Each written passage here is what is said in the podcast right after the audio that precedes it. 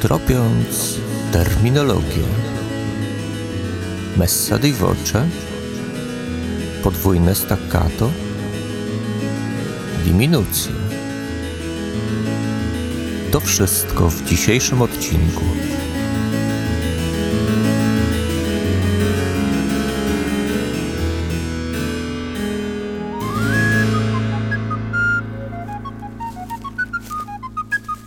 Naszym dzisiejszym gościem będzie dr Marek Nachajowski, teoretyk muzyki, flecista grający na kopiach instrumentów historycznych. O, nawet dość wygodne miejsce. O tak, krzyżowanymi Prawda? nogami.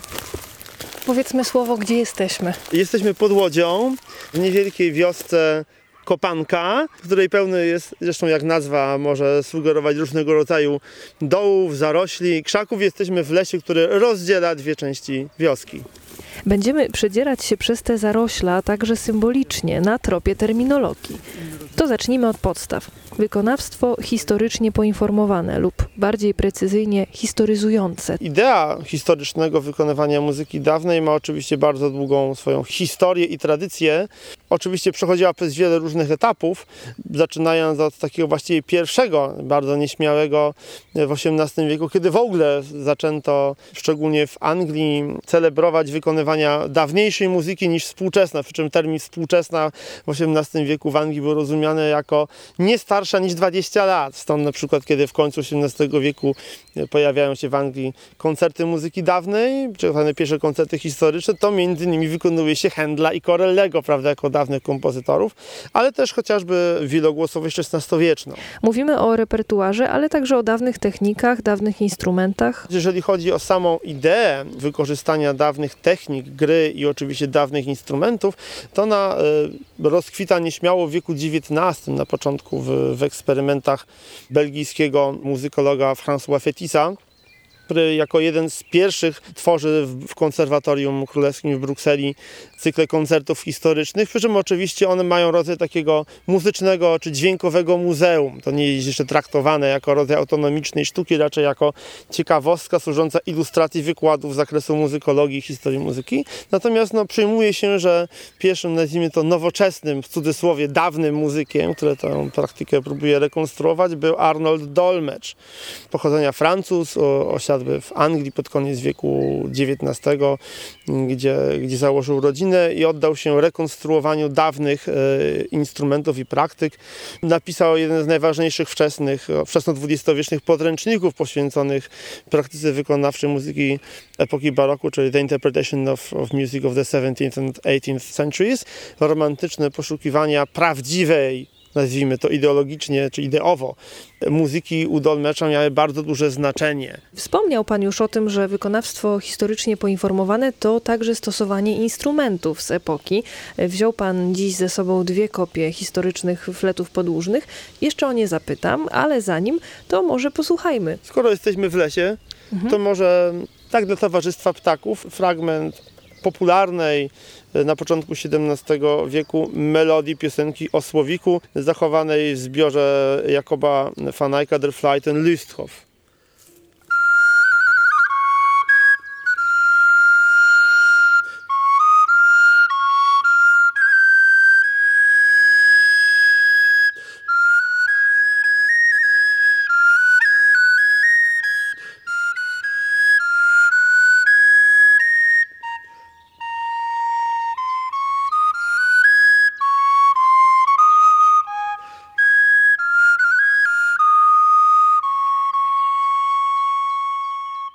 Oczywiście musimy pamiętać też, że w, e, w epokach dawniejszych, czyli właściwie przed, e, bym powiedział, początkiem XX wieku, nie było jakiegoś jednego standardu budowania instrumentów dętych.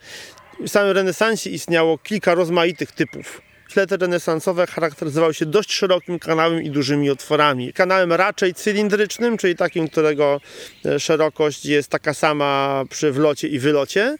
Natomiast e, w XVII wieku zaczęto coraz bardziej dbać o to zwężanie kanału, ponieważ chodziło o to, że pada flet węższym kanale i bardziej zwężającym się, bardziej konicznym, daje dźwięki bardziej delikatne, zaokrąglone, a z drugiej strony pozwala uzyskać delikatniejsze brzmienie górnego rejestru. Mamy gości.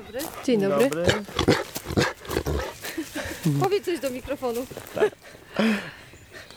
Flet barokowy oczywiście różni się brzmieniem nie tylko z uwagi na to, że po prostu jest utrzymany w niższym stroju. Jego skala zaczyna się od dźwięku F, a nie od dźwięku G, czyli tak jak mówiliśmy, najniższy dźwięk na flecie renesansowym, altowym brzmi tak. A na barokowym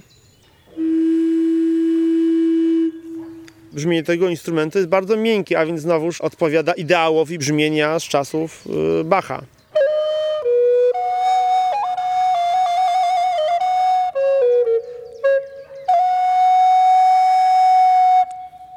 Ideałem gry było naśladowanie brzmienia muzyki wokalnej, również e, prozodii języka, prawda? czyli tego, jakich głosek używamy.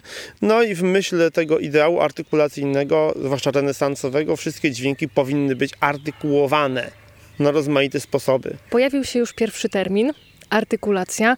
To może najpierw kilka słów o tym, co to takiego, gdzie sięgają początki myślenia o artykulacji, skąd to się w ogóle wzięło w muzyce? Artykulacja oczywiście najprościej może być odnoszona do artykulacji mowy, tak jak my artykułujemy głos, czyli wymawiamy je w różny sposób. Przykładowo po dwa, tylko raczej oddzielnym językiem. Bo pan grając mówi. Tak, wypowiadamy oczywiście pewne konkretne głoski. Dzisiaj co prawda używamy tutaj takich terminów bliższych współczesności. I tu mamy kolejny tak. termin, podwójne staccato. Podwójny staccato jest to termin, który dosyć nieszczęśliwie przyjął się w języku polskim jako przeszczepienie niemieckiego terminu Doppelzunge, czyli podwójny język. Dlaczego nieszczęśliwie? Słowo w każdym języku zawiera pewien kontekst, niesie pewien jakby pozawerbalny przekaz i jakby rezonuje w naszym umyśle, tworząc pewien rodzaj znaczenia. Na czym polega ta nieszczęśliwość? Dlatego, że termin podwójne staccato zakłada, że my wszystkie dźwięki skracamy. Gramy podwójnym językiem, ale każdy dźwięk jest tak samo krótki. A jakich y, głosek, jakich sylab używamy do wykonania podwójnego staccata? Najczęstsze sylaby to ty i ky, tuku, tuku, tuku, tuku, tuku, tuku, tuku. Współczesna wersja będzie brzmiała mniej więcej tak. Możemy w sposób bardziej zbliżony do ideałów XVI czy XVII wiecznych, czy wczesno XVIII wiecznych, czyli na przykład na głoskach dil, dil, dil, dil, dil, dil. Różnica polega na tym, że kiedy wymawiamy głoskę k, jest to głoska gardłowa, więc następuje przerwanie strumienia powietrza podczas grania, w wyniku czego wszystkie dźwięki ulegają bardzo wyraźnemu od siebie oddzieleniu. Natomiast w myśleniu renesansowo-barokowym, gdzie mamy ten ideał wokalny, głoski dil, dil, dil, dil, one zapewniają to, że powietrze na instrumencie płynie cały czas. I te przerwy, one są jakby bardzo, bardzo nieznaczne. I w zależności od tego, jak my wykonamy, jakim rodzajem języka, będzie nieco inny efekt. Wspomniał pan o tym, że granie na instrumencie miało imitować ludzki głos. Wynikało to z idei humanistycznych, które w Europie, szczególnie mocno drugiej połowy XV wieku, funkcjonowały w społeczeństwie. Też pamiętajmy w ogóle, że renesansowy humanizm był o tyle specyficzny, że w ogóle upatrywał jakichkolwiek ideałów sztuki w okresie starożytnym, w starożytnej Grecji czy Rzymie. Stąd odrodzenie z poetyki arystotelesowskiej, zainteresowanie w ogóle językiem jako takim, rozwój języków nowożytnych. Ten renesansowy humanizm i zainteresowania wpłynęły też na to, w jaki sposób muzycy poszukiwali ideału brzmienia. Jeżeli chodzi o opis tego, jak można wykonywać artykulację, to pojawia się on dopiero w wieku XVI, a więc stosunkowo późno. Praktycznie w epoce średniowiecza i zapewne też wcześniejszych nie przywiązywano w traktatach jakiejś specjalnej wagi do omawiania problemów dotyczących praktyki wykonawczej. Była to raczej kwestia przekazywana zupełnie ustnie. Pierwszy taki duży traktat, który podejmuje problematykę artykulacji w grze na instrumentach dętych, to szkoła Silvestro Ganassiego, La Fontegara. Pozwoliłem sobie wziąć właściwie współczesną edycję, nie, nie, nie muzealny starodruk, myśląc, że może będzie jakieś pytanie czy zainteresowanie kwestią historycznych diminucji. Termin diminucja oznacza rozbicie głównej melodii utworu, zazwyczaj tej głównej melodii w dłuższych wartościach, na szereg drobniejszych wartości, czyli inaczej mówiąc, wprowadzeniu między główne nuty podstawowej melodii, szeregu dźwięków dodatkowych, co jednocześnie automatycznie upodabnia tą praktykę do techniki wariacyjnej. Po prostu jest to forma techniki wariacyjnej. Upraszczając oczywiście nieco tę sprawę, przed epoką beethovenowską za muzykę uważano to, co brzmi po prostu. Czyli wykonanie to była muzyka. Zapis był tylko szkieletem wykonania, na podstawie którego to wykonanie dochodziło do skutku. Wirtuozem w XVI wieku był ten, kto potrafił wirtuozowsko zaimprowizować na bazie danego materiału tego czy, czy innego utworu. Natomiast e, wraz z epoką romantyzmu pojawia się, nazwijmy to bardziej nowoczesna koncepcja dzieła, czyli czegoś, co jest skończone i zamknięte przez kompozytora i w którym właściwie nie powinno się dokonywać już specjalnych zmian. No, skoro już y, przypadkiem ma pan ze sobą ten traktat, to skorzystajmy. Trzy przykłady ornamentacji tej samej podstawowej melodii. Ona nie jest zbyt skomplikowana, bo jest to po prostu heksachord, czyli sześć dźwięków wznoszących się.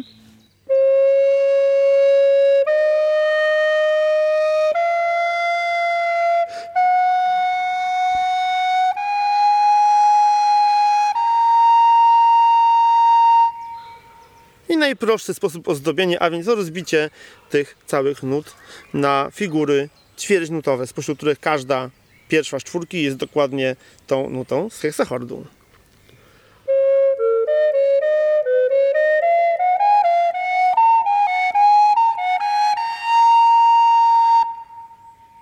I wersja nieco bardziej skomplikowana, też zapisana tutaj, jakby przełożyć na naszą notację w ćwierćnutach, tylko tyle, że tworzą te ćwierćnuty różnego rodzaju figury, pada sekstole, kwintole czy septole.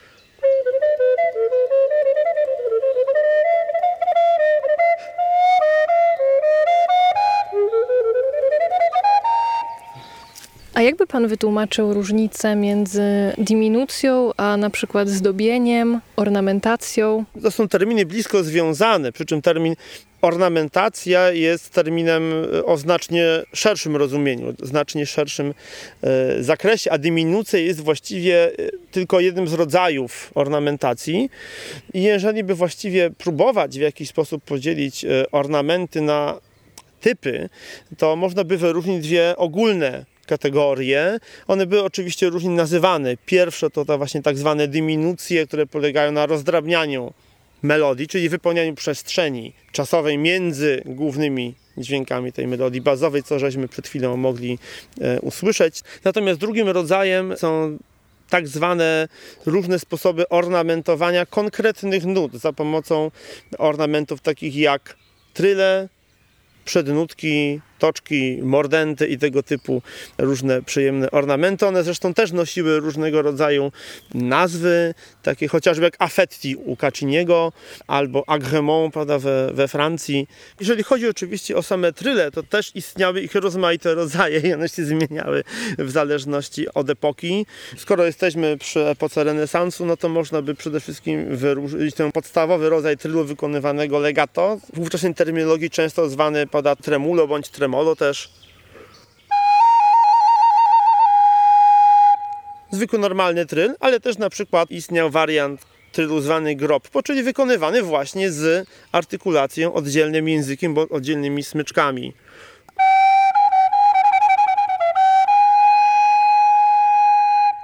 Jeszcze we wczesnym baroku na tej bazie pojawia się tak zwane Tarillo i tu mamy prawdziwe pomieszanie terminologii w stosunku do współczesnej, bo wczesno-barokowe trillo oznacza po prostu tremolo, prawda? Więc mamy takie, takie dosyć charakterystyczne odwrócenie terminologii, czyli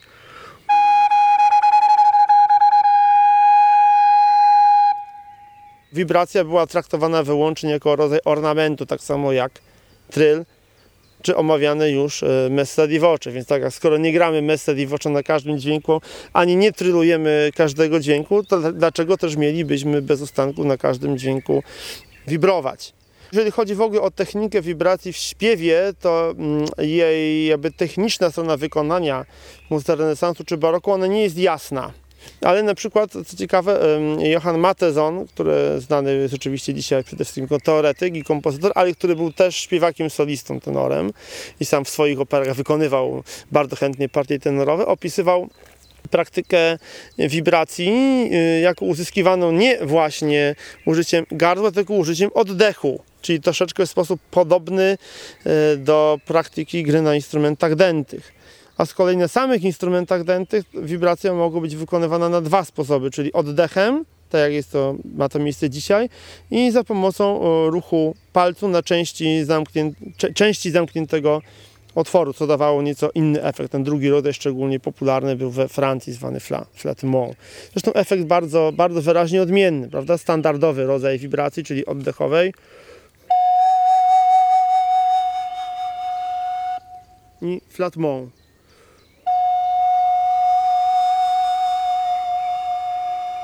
Troszeczkę to jakby tryl, który się jednak wykonuje nie na całym otworze, tylko na jego fragmencie, czyli na przykład zamiast normalnego trylu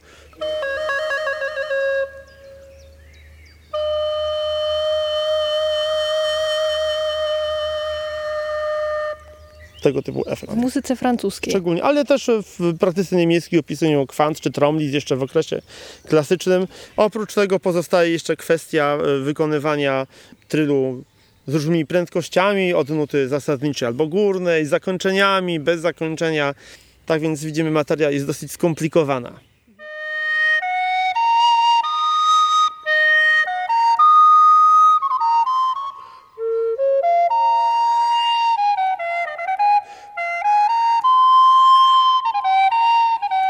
Ciekawe e, terminy związane z wykonawstwem muzyki dawnej to na pewno miłośnicy mm, tej muzyki natrafią na termin messa di voce albo w traktatach włoskich początku XVII wieku crescere e decrescere de voce, zgłaśnianie i ściszanie głosu, czyli inaczej mówiąc y, crescendo i diminuendo na pojedynczym długim dźwięku. Wszystkie traktaty historyczne podają, żeby messa di voce nie było też przesadnie agresywne, żeby nie przypominało jakiegoś brzydkiego jęczenia czy zawodzenia upiorów. Jest to ornament, który po raz pierwszy został wzmiankowany przez Giulio Cacciniego w Lenłowę muzykę w 1601 roku i stał się właściwie w XVII-XVIII wieku jednym z podstawowych środków e, estetycznych przy wykonywaniu długich dźwięków Kaczyni był pierwszy. to słowo ani opis samej techniki nie pada ani razu przed Kaczynim. Stąd powstaje pytanie, czy rzeczywiście Kaczyni był pierwszym teoretykiem i jednocześnie śpiewakiem, który opisał i zaadaptował jakąś formę istniejącej praktyki czy tradycji wykonawczej, czy może przeciwnie, on ją po prostu sam stworzył i wymyślił. To drugie mnie osobiście wydaje się bardziej prawdopodobne, biorąc w ogóle pod uwagę samą, sam twórczy charakter e, Kaczyniego i jego wielką innowacyjność, wiele, wiele ornamentów w ogóle, też nie tylko Messe di ale takie jak eksklamacjone, pojawia się praktycznie u Kaczyniego po raz pierwszy. Stąd jakby to przypuszczenie, że Messa di rzeczywiście jest e, ściśle barokowym tak? wy- wynalazkiem, wydaje się no, być jednak dosyć, dosyć mocno e, osadzone w praktyce źródłowej. Oczywiście są instrumenty, które tego Messa di Voce w ogóle nie są w stanie wykonać, jak na przykład klawesyn. No, tam te, tego właściwie praktycznie nie ma. Można co najwyżej próbować jakąś namiastkę uzyskać za pomocą bardzo łagodnego ataku dźwięku i delikatnego szarpnięcia struny. Są instrumenty takie, gdzie Messa di Voce jest bardzo proste, czy wręcz banalne do wykonania, jak wszystkie instrumenty smyczkowe chociażby. No i są wreszcie takie, gdzie to Messa di Voce jest możliwe do wykonania tylko w pewnym ograniczonym zakresie z uwagi na budowę instrumentu. Takim właśnie instrumentem jest flet podłużny.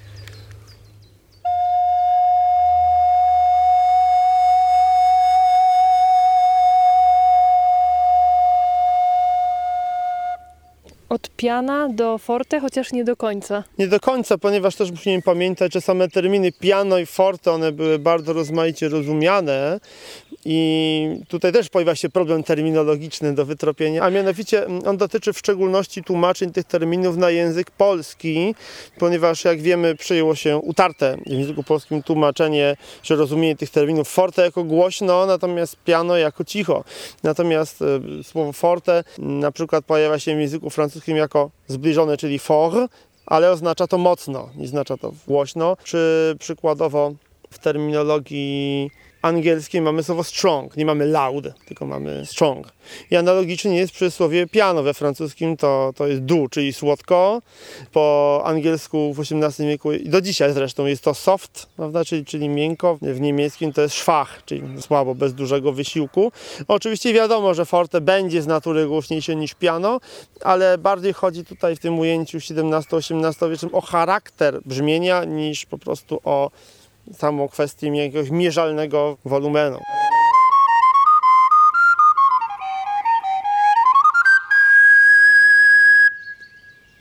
W terminologii, którą poznajemy wędrując e, przez e, świat muzyki dawnej, pojawia się też termin e, strój historyczny, bynajmniej nie związany z kostiumem i pewien rodzaj kompromisu, który się też z tym strojem historycznym wiąże. Gdybyśmy mogli ten termin jeszcze wytłumaczyć słuchaczom. Po pierwsze, wykonujemy muzykę z bardzo różnych e, epok. E, muzycy w dzisiejszych czasach dużo podróżują, więc muszą mieć pewne standardy stroju ustalane, żeby po prostu mogli sobą tą muzykę wykonywać. A co to znaczy, że muzykę barokową gramy w A415 Hz? My to w praktyce oczywiście odnosimy do wzoru stroju współczesnego, czyli 440 Hz dla dźwięku A w oktawie rozkreślnej. Natomiast e, generalnie musimy pamiętać, że praktycznie aż do XIX wieku nie było żadnego jednego, jedynego, absolutnie ustalonego wzorca strojenia instrumentów, jeżeli chodzi o wysokość e, dźwięku A.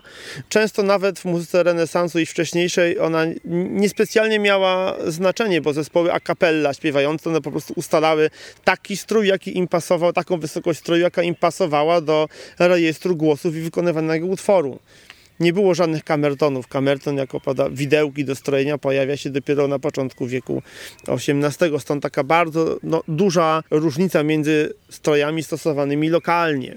Czasami nawet mogło być tak, że w tym samym mieście inny strój był na, na dworze królewskim, jak w, w, Berlinie, a inny strój w tym samym czasie w, w operze. Oczywiście my wszystkich tych rodzajów nie jesteśmy w stanie zre, zrekonstruować, bo taki powiedzmy muzyk fletista musiałby mieć kilkadziesiąt różnych instrumentów, nie mówiąc jeszcze o oboistach grających na szałama i o, o klawesynista, który musieliby co chwilę przestrajać instrument. Natomiast oczywiście można by znaczyć jakieś takie pewne stroje będące kompromisami, czyli odniesienia do najczęściej spotykanych wysokości strojów w danej epoce, czyli dla instrumentów dętych w epoce renesansu najczęściej spotykanym strojem jest ten wyższy od o pół tonu od współczesnego i ten strój właściwie prawie do końca XVII wieku, a więc przez dużą część epoki baroku funkcjonuje. Powoli kończymy nasz spacer, to powiedzmy jeszcze, czego muzyk grający na historycznych instrumentach może się nauczyć od współczesnego muzyka i odwrotnie muzycy, nazwijmy to współcześnie, oni przejmują e, z ruchu wykonawców muzyki dawnej bardzo dużą część elementów. Można tutaj podać przykłady. Barokowe smyczki? Barokowe smyczki, dokład, dokładnie tak, barokowe smyczki prawda, w, w rękach współczesnych muzyków e, orkiestrowych, czy próby naśladowania, często bardzo zresztą udane, e, praktyki gry na dawnych instrumentach dętych przez instrumentalistów współczesnych, a z drugiej strony wykonawcy, nazwijmy to historyczni, często odchodzą do takiego, nazwijmy to ścisłego trzymania się traktatów na rzecz większej swobody i improwizacji, czy łączenia elementów wykonawstwa historycznego, na przykład z jazzem, czy z innymi elementami. Jeżeli chodzi o kwestię tego, czego muzyk, nazwijmy to oczywiście umownie, współczesny, nauczy się od tak zwanego barokowca, to przede wszystkim e, dbałości o detale, podejście do detali w, w, realizacjach utworu i dbałości o zróżnicowanie stylistyczne wykonywanej muzyki. Natomiast oczywiście te inspiracje idą w obie, w obie strony, ponieważ muzycy, nazwijmy to historyczni, mogą nauczyć się od muzyków współczesnych podejścia do utworu z większą precyzją techniczną wykonania. Messa di voce, diminucje, artykulacja, hip, podwójne staccato, sporo terminów na dziś a wyjaśniał je dla Państwa dr Marek Nachajowski, teoretyk muzyki, flecista, grający na kopiach instrumentów dawnych, ale też i wykładowca w Akademii Muzycznej imienia Grażyny i Kiejstuta Bacewiczów w Łodzi. Dziękujemy Panu serdecznie.